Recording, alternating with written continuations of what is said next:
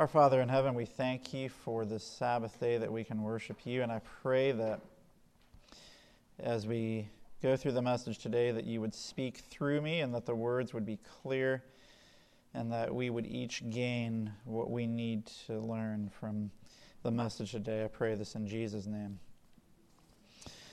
The title for the message today is The Value of Heresy. Now, you may wonder how could heresy have any value? Especially when you look at our scripture reading. And I want to go through this again Galatians chapter 5, verses 19 through 21, which is interesting. This immediately precedes the more well known passage of the fruits of the Spirit that we all know of love, joy, peace, long suffering, gentleness, goodness, faith, meekness, temperance. Against such there is no law. But the contrast is seen in the verses just before, which are the works of the flesh. Now, when we look at the works of the flesh, works of the flesh which are identified in these three verses, most of these we aren't surprised to see listed under the category of the works of the flesh adultery, fornication, uncleanness, lasciviousness. These are things that are clearly condemned throughout Scripture. And then we get to verse 20 idolatry, witchcraft, hatred, variance, emulations, wrath, strife, seditions, heresies. Now, this is where things get a little bit more interesting. Now, obviously, we know idolatry is an issue, and we talk about how the children of Israel back in Bible times worshiped idols. We may not be bowing down to golden idols per se, but there is modern idolatry that many in the church struggle with, the modern fashions and cultures and entertainment of this world. Witchcraft, there's not as much of that in the modern era, although when we lived in Trinidad, there was some of that going on among some of the people, and there's other places where that takes place. But there's a, a well known Bible verse that says rebellion is as the sin of witchcraft. And rebellion, which is witchcraft, is just as much an evidence of the works of the flesh as some of the other things that are mentioned. And we go on down, and this is where I want to get to verse 20, and that's this word heresies. This is something that sometimes I have seen Seventh day Adventists struggle with. And it's amazing to me how many well meaning, Bible believing Seventh day Adventists are taken away or carried away by the latest, greatest heresy that will come into the church. Now, heresy can take on many different guises or forms. We think, for example, of some of the heresies that have come into Adventism through the years, such as when Dr. Desmond Ford in the late 1970s and early 1980s challenged the teaching of the sanctuary message and of the investigative judgment. And that heresy was very well and adequately handled by the church and um, was dealt with. And there's been other heresies that have come in since then. And a lot of times, those of us here tend to be from the more conservative way of thinking, and so we think about so called liberal heresies that come into the church that water down the clear teachings of the Sabbath sacredness or the sanctuary message or, or other heresies that attack the very core foundation of our beliefs. But sometimes we don't realize that sometimes on the right side of the church, we can be just as susceptible to heresy as the people on the left side. And Scripture says that heresy is a manifestation of the work of the flesh. In other words, heresy is a product of the carnal mind. Did you realize that? Now, let me tell you something. I have seen some of the best, well crafted heresy within the realms of Adventism that is under the guise of being supported by the Bible and the writings of Ellen White. And there are reams and reams of Bible verses and Ellen White statements, and you get to the end of the study, and it's honestly just as unclear as it was at the beginning, but there's assertions that go with the statements to make the point. But we aren't as willing to admit that the, the mindset that is promoting this idea is coming from a carnal mind that is going against the clear teaching of Scripture. And we need to be willing to call sin by its right name. When heresy comes into the church, whether it's from the far left that attacks the validity of the Word of God, or if it's using the Word of God as a cover to bring in heresy from the other side, we need to be able to call sin by its right name. Heresy is heresy. Now, you may be wondering, what do you mean then with the sermon title, The Value of Heresy? What could there be to the value of heresy? Why does God allow heresy to come into the church? Why doesn't He just protect us and keep us from false teachings so that we won't be spoiled or defiled by such things? Well, I want to read you a few statements. This is Testimonies, Volume 5, page 707. I have been shown that many who profess to have a knowledge of present truth have not or know not what they believe. They do not understand the evidences of their faith. They have no just appreciation of the work for the present time. When the time of trial shall come, there are men now preaching to others who will find upon examining the positions they hold that there are many things for which they can give no satisfactory reason until thus tested they knew not their great ignorance. You know, a lot of times we take for granted what we think we know, but then when tested, when a heresy comes into the church, we realize that we didn't really understand why we believe what we believe. Going on, it says, And there are many in the church who take it for granted that they understand what they believe, but until controversy arises, they do not know their own weakness. When separated from those of like faith and compelled to stand singly and alone to explain their belief, they will be surprised to see how confused are their ideas of what they had accepted as truth. Certain it is that there has been among us a departure from the living God and a turning to men, putting human wisdom in place of divine. So, in other words, there are some among us who rely on what the preacher says and what they hear in Sabbath school class and just take for granted that they kind of understand what the truth is. But if they are separated from the preacher or the elder or the pastor, whoever that has been able to explain the message, they quickly realize that they don't understand why they believe what they believe. Now, this next paragraph comes to the title and the idea behind the message. This is Testimonies, Volume 5, page 707. God will arouse his people. Now, look, we need to be aroused. We need to be awakened. There's this stupor, this spiritual lethargy in the church. So the statement says, God will arouse his people. Well, how is he going to arouse his people? Notice what it says If other means fail, heresies will come in among them, which will sift them, separating the chaff from the wheat. So, in other words, God allows heresy to come into the church to identify who the true followers of Jesus are versus those who are just chaff, who are along for the ride and who don't know what they believe and why they believe it. Now, let me hasten to add I am not advocating that any one of us brings heresy knowingly into the church to see how it will separate the church one way or the other. No, no, no. Heresy is a manifestation of the work of the flesh. And the, the Bible reading goes on to say, uh, uh, Paul says, I, As I have also told you in time past, that they which do such things shall not inherit the kingdom of God. So let me be very clear to you. Teachers of heresy will not inherit the kingdom of God unless they repent. It is not okay to be a teacher of heresy.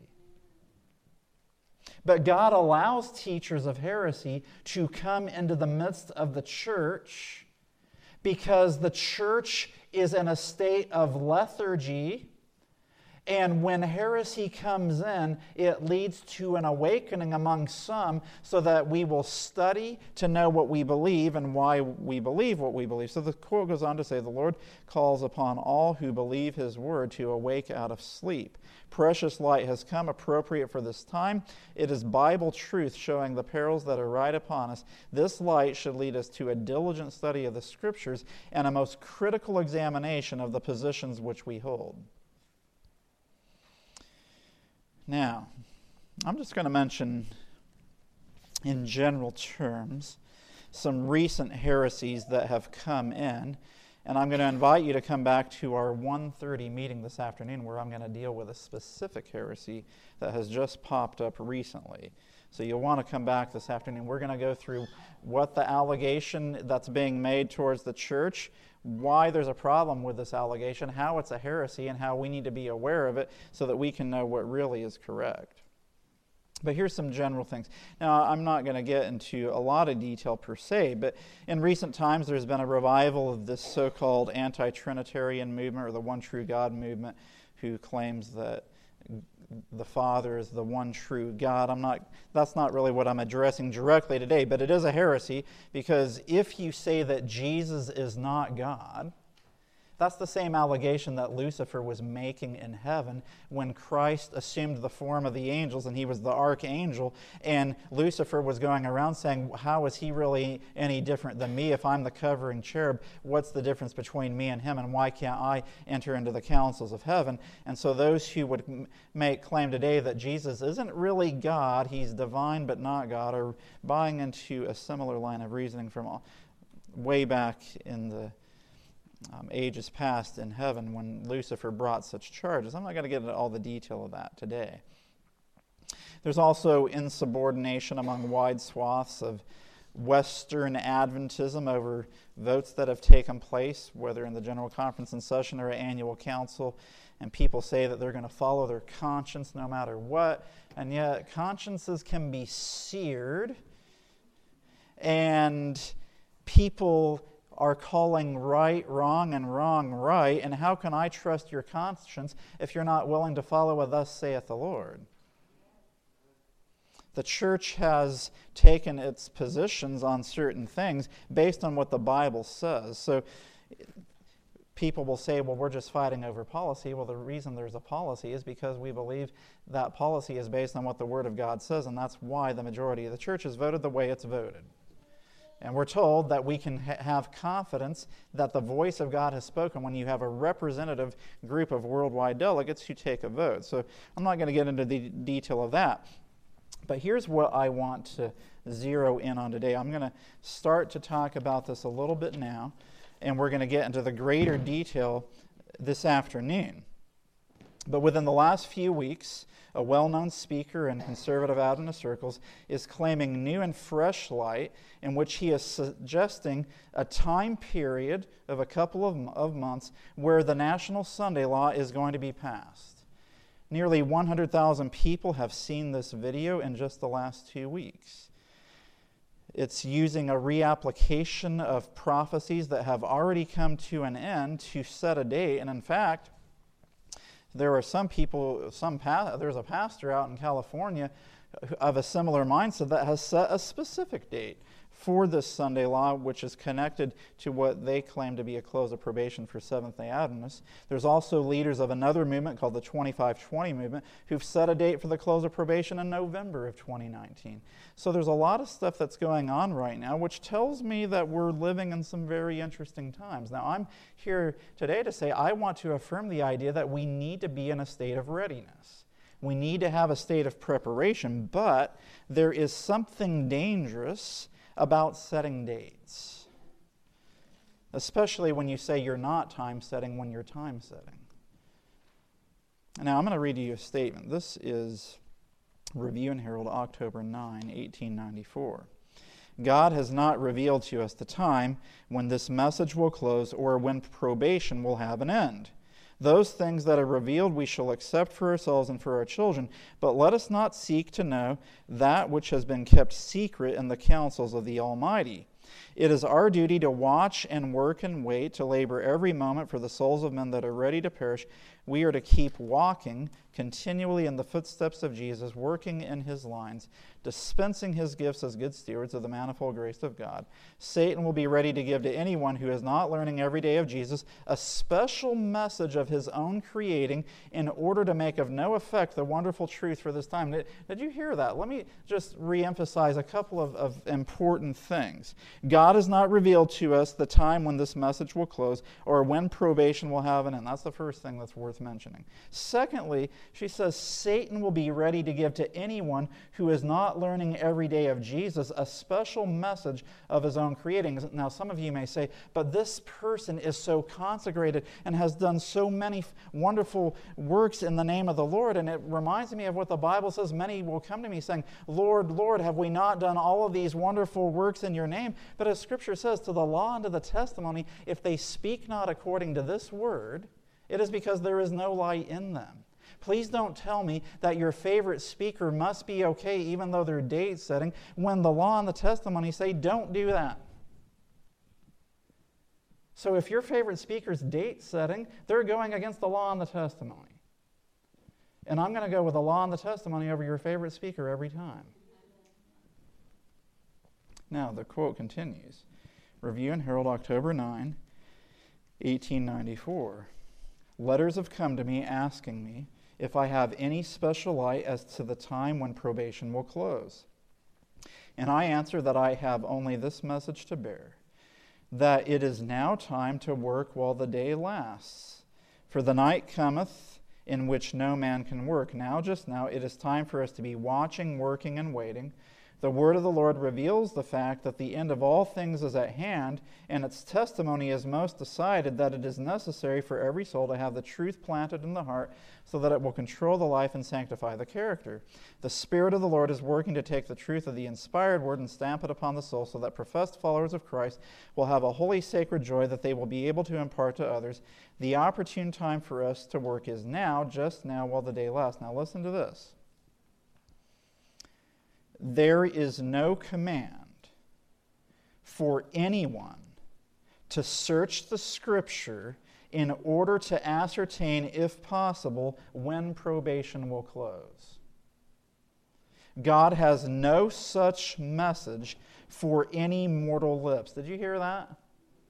God has no such message for any mortal lips. So if your favorite pastor now has a message for when probation will close, the law and the testimony says God has no such message for any mortal lips. He would have no mortal tongue declare that which he has hidden in his secret counsels.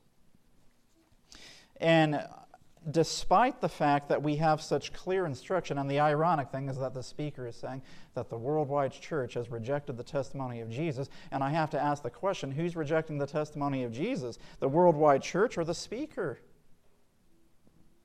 Because the testimony of Jesus is saying we are, there is no command for anyone to search the scripture in order to ascertain, if possible, when probation will close. God has no such message for any mortal lips. So please don't tell me that you're uplifting the testimony of Jesus when you're speaking against the very thing that it says. Now, let me read you another statement. This is Review and Herald, August 2, 1881. The shortness of time is urged as an incentive for us to seek righteousness and to make Christ our friend. This is not the great motive, it savors of selfishness. Is it necessary that the terrors of the day of God be held before us to compel us through fear to right action? This ought not to be. Jesus is attractive. He is full of love, mercy, and compassion. He proposes to be our friend, to walk with us through all the rough pathways of life. He says to you, I am the Lord thy God. Walk with me, and I will fill thy path with light you know, listen, we do have a message of urgency that calls the people to be ready for the coming of Jesus. But if your primary motivation to be ready for the coming of Jesus is because you're hearing of the terrors of the last day and how the time of trouble is coming, and here comes the Sunday law and Jacob's time of trouble and the seven last plagues, so you better get your life right with the Lord right now, or else you're savoring of selfishness rather than ha- of having a close connection with Jesus. Now, I, am well aware of the other statements, early writing 64, which says, Get ready, get ready, get ready. You will have to die a greater death to the world than you have ever yet died. I saw that there was a great work to do for them and but little time in which to do it. So we do have a message of readiness and of preparation and of, uh, uh preparation and of shortness of time. But we don't have a message of time setting. The third angel's message can stand on its own without time attached to it. The third angel's message, which is connected to the everlasting gospel, is a message of character preparation. But I see these elements coming into the church that are claiming that the Sunday law is about to pass, that probation's about to close on Adventists, so you better get ready. And here's my frustration I agree with the element that we need to get ready and to be ready. I agree with that. But I can't agree or promote any teaching that sets time for Sunday laws or close of probation or the second coming or so forth. That is going against the clear admonition of inspiration. Now, let me read to you another statement. This is from Manuscript Releases, Volume 9, page 27. This is from letter 20 in 1884. Ellen White says here God is raising up a class to give the loud cry of the third angel's message. Then she quotes Acts 20:30, which says, "Of your own selves shall men arise speaking perverse things to draw away disciples after them." It is Satan's object now to get up new theories to divert the mind from the true work and genuine message for this time. He stirs up minds to give false interpretation of Scripture, a spurious loud cry that the real message may not have its effect when it does come. This is one of the greatest evidences that the loud cry will soon be heard and the earth will be lightened with the glory of God. Did you hear that? When there are false interpretations of Scripture that are saying this is the message that's going to prepare God's people for the last days. And we're being told now that we've been living in the judgment of the living since September of 2015 by this latest idea that's come along. If that's what they're claiming, then they're basically saying we're living under the time of the loud cry now because that's when the judgment of the living starts to take place. And so there's these claims that are being made that are false interpretations of Scripture. And the challenging thing for many people is they say, well, when I look at that speaker and I look at their past record, I see someone who's dedicated to the church and they've done so much for the Lord. So certainly they couldn't be led by Satan to be making such claims. And yet the testimony of Jesus says that Satan will work on the minds of men to give false interpretation of Scripture. And he will be ready to give to anyone who is not learning every day of Jesus a special message of his own creation. Or another way of saying it is that men will arise speaking perverse things to draw away disciples after them.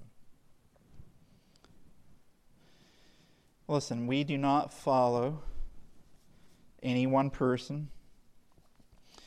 And I've seen this happen through the years where people have a tendency to say, Well, I believe, and I'll just use a, a generic example um, from years past when HMS Richards was Speaker of Voice of Prophecy, people might have said, I believe whatever HMS Richards believes.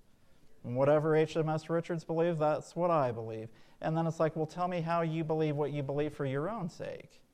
And then HMS Richards was a godly man, so what he happened to believe was good. But let's just bring it down into modern day times. People have a tendency to follow charismatic leaders and speakers. And so when a charismatic person comes along who they've been following for so long, and then they kind of take it just a little bit farther and they start setting dates, they're more inclined to keep following along with that teaching because they're used to following man rather than following Christ. And we should be following Christ, not people. People who are teaching questionable things. Now, I think it's worth mentioning that one of these, and I'm going to get into this this afternoon as well. It's worth mentioning that this assertion was made that the world church has rejected the, the spirit of prophecy and that um, her writings are not considered inspired anymore. That's the, the exact language that was used. But let me read to you the statement that was voted by the World Church at this latest General Conference session about the writings of Ellen White and I'm quoting now the scriptures testify that one of the gifts of the Holy Spirit is prophecy. This gift is an identifying mark of the remnant church, and we believe it was manifested in the ministry of Ellen G. White. Her writings speak with prophetic authority and provide comfort, guidance, instruction, and correction to the church. They also make clear that the Bible is the standard by which all teaching and experience must be tested. And let me ask you, how is that a rejection of the writings of Ellen G. White? It affirms the fact that God's remnant church has the gift of prophecy and that this gift was manifested in the ministry of Ellen G. White. And that her writings speak with prophetic authority. And if her writings have prophetic authority, that means they have authority for doctrine and truth. Please don't tell me that this is a rejection of her writings. And I might add that the video that was shared did not show this statement. It just made an assertion that her writings have been rejected by the church, but didn't give a quote to back up the assertion. That's irresponsible. I'm sorry. The world church has not rejected the writings of Ellen G. White. There may be individuals in the church who have, but the world church has not. And then when the same speaker comes along and starts setting dates, when the testimony of Jesus says, don't set dates, you again have to ask the question who really is rejecting the testimony of Jesus as a source of truth? I'm going to read a couple of other statements here. This is from Counsels to Writers and Editors, page 46. And the, the heading, which I don't think Ellen White wrote, is Submit New Light to Experience, Brethren. But now I'm going to quote the statement. There are a thousand temptations in disguise prepared for those who have the light of truth. And the only safety for any of us in receiving no new doctrine, no new interpretation of the Scriptures, without for first submitting it to brethren of experience. Lay it before them in a humble, teachable spirit with earnest prayer, and if they see no light in it, yield to their judgment, for in the multitude of counselors there is safety. You know, a lot of fanaticism and heresy could be averted if individual speakers were willing to come and sit down with a group of experienced brethren who believe in the third angel's message and say, Here's an idea that I have. What do you think about it? But a lot of times we see these trailblazers that just come ahead and put something out there, and the next thing you know, 100,000 people have watched it, and there wasn't really any vetting of the message before it went out. And that's unfortunate. It leads to confusion among the people. And here's the danger that we have when such assertions are made there is a real loud cry message that God is going to give to this church. There is the latter rain that is going to be poured out upon God's people. There really is going to be a Sunday law that will lead to the end of all things before Jesus comes back. But when you cry wolf too many times, eventually people stop listening and people start to say, oh, here comes another time setter, here comes another fear mongerer, here comes someone who's going to scare us about the coming of Jesus. And in reality, if Jesus is first and foremost in our lives, we will have a desire to see Jesus come soon. And it will be a moment of personal triumph and glory based on the, what Jesus has done in our lives, based on his grace and faith, faithfulness to us. But what ends up happening is, is that our message of preparation loses its punch when we attach to it false assertions, reapplying prophecies that have already been fulfilled into the future as not prophetic days but as literal days. And then people start to really question if what we're preaching really is true. I mean, the reality is we've been preaching the soon coming of Jesus since 1844, so we're well into the preaching of that message. We're 174 years into the preaching of the soon coming of Jesus. And some people are getting restless, and so what ends up happening is we start setting dates. And you can look back down through time. I mean, I'm only 41 years old, but I can tell you that I have been around enough Adventists to have heard someone somewhere say about every single U.S. president that's been in my lifetime, going back to Ronald Reagan, he's the first one I remember in my lifetime. Ever since Ronald Reagan, he was the last president before Jesus was going to come. And then it was going to be George H.W. Bush because he had been the director of the CIA. And then it was going to be Bill Clinton because of stuff, I don't know what, about him. Then it was going to be George W. Bush because he said something about the Pope. And then it was going to be Barack Obama because he had something going on with the Pope when he visited him. And then the next thing you know, it's, well, it has to be Donald Trump because of, you know, it's just on and on and on. And so we make these predictions. And I've, I even heard uh, speakers say that, that Robert Pierson, you going back to the 1970s, that Robert Pierson was the last righteous General Conference president. And then when Ted Wilson came along, they had to adjust their interpretation. They're like, oh no, Ted Wilson's the last righteous General Conference president. And we just, we lose credibility when we make these kind of predictions. That's not our message. God has not given it to, to us to understand when probation will close. Now, we can know the times and the seasons that we're living in. We can be aware of the signs around us, but we're never going to know with certainty when probation will close until the time is upon us. That's why it's going to come as an overwhelming surprise. So I just want to remind you that it's not okay to teach heresy. Date setting is heresy setting false expectations that go against the teaching of Scripture and the spirit of prophecy for the timing of the coming of Jesus, that is false teaching and that is heresy. And heresy is identified in Scripture as a work of the flesh. And Scripture says, and I'll read it again in verse 21, of the which I tell you before, as I have also told you in time past, that they which do such things shall not inherit the kingdom of God.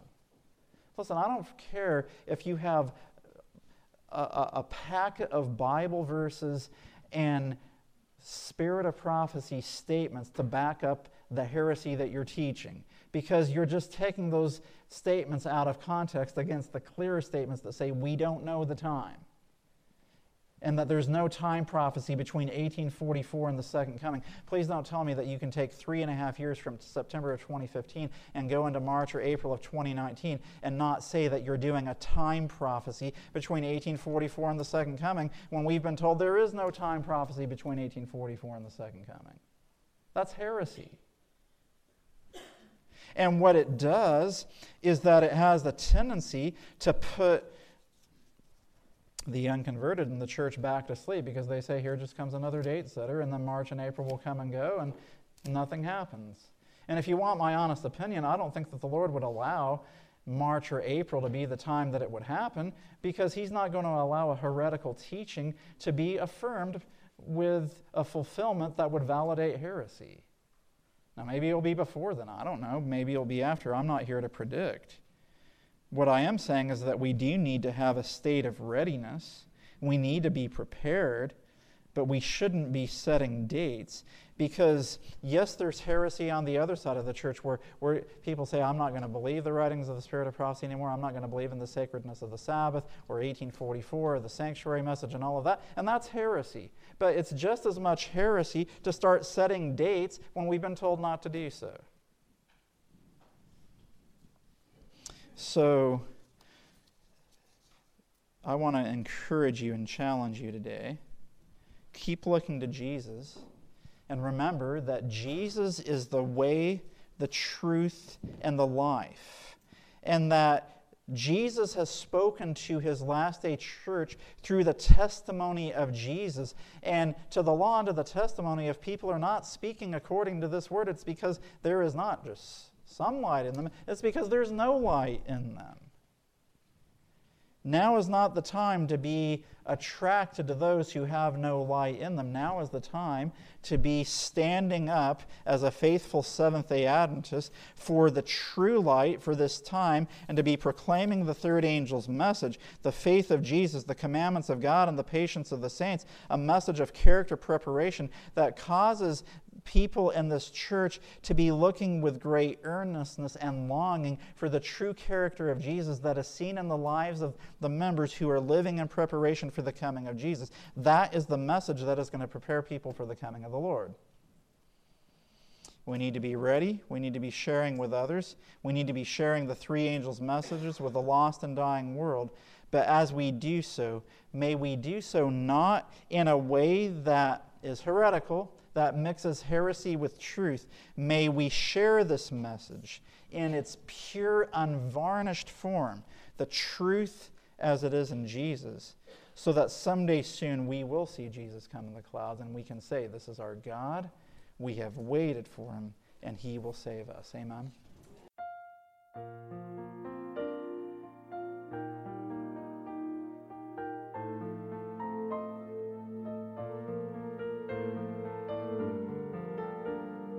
This media was brought to you by Audioverse, a website dedicated to spreading God's Word through free sermon audio and much more.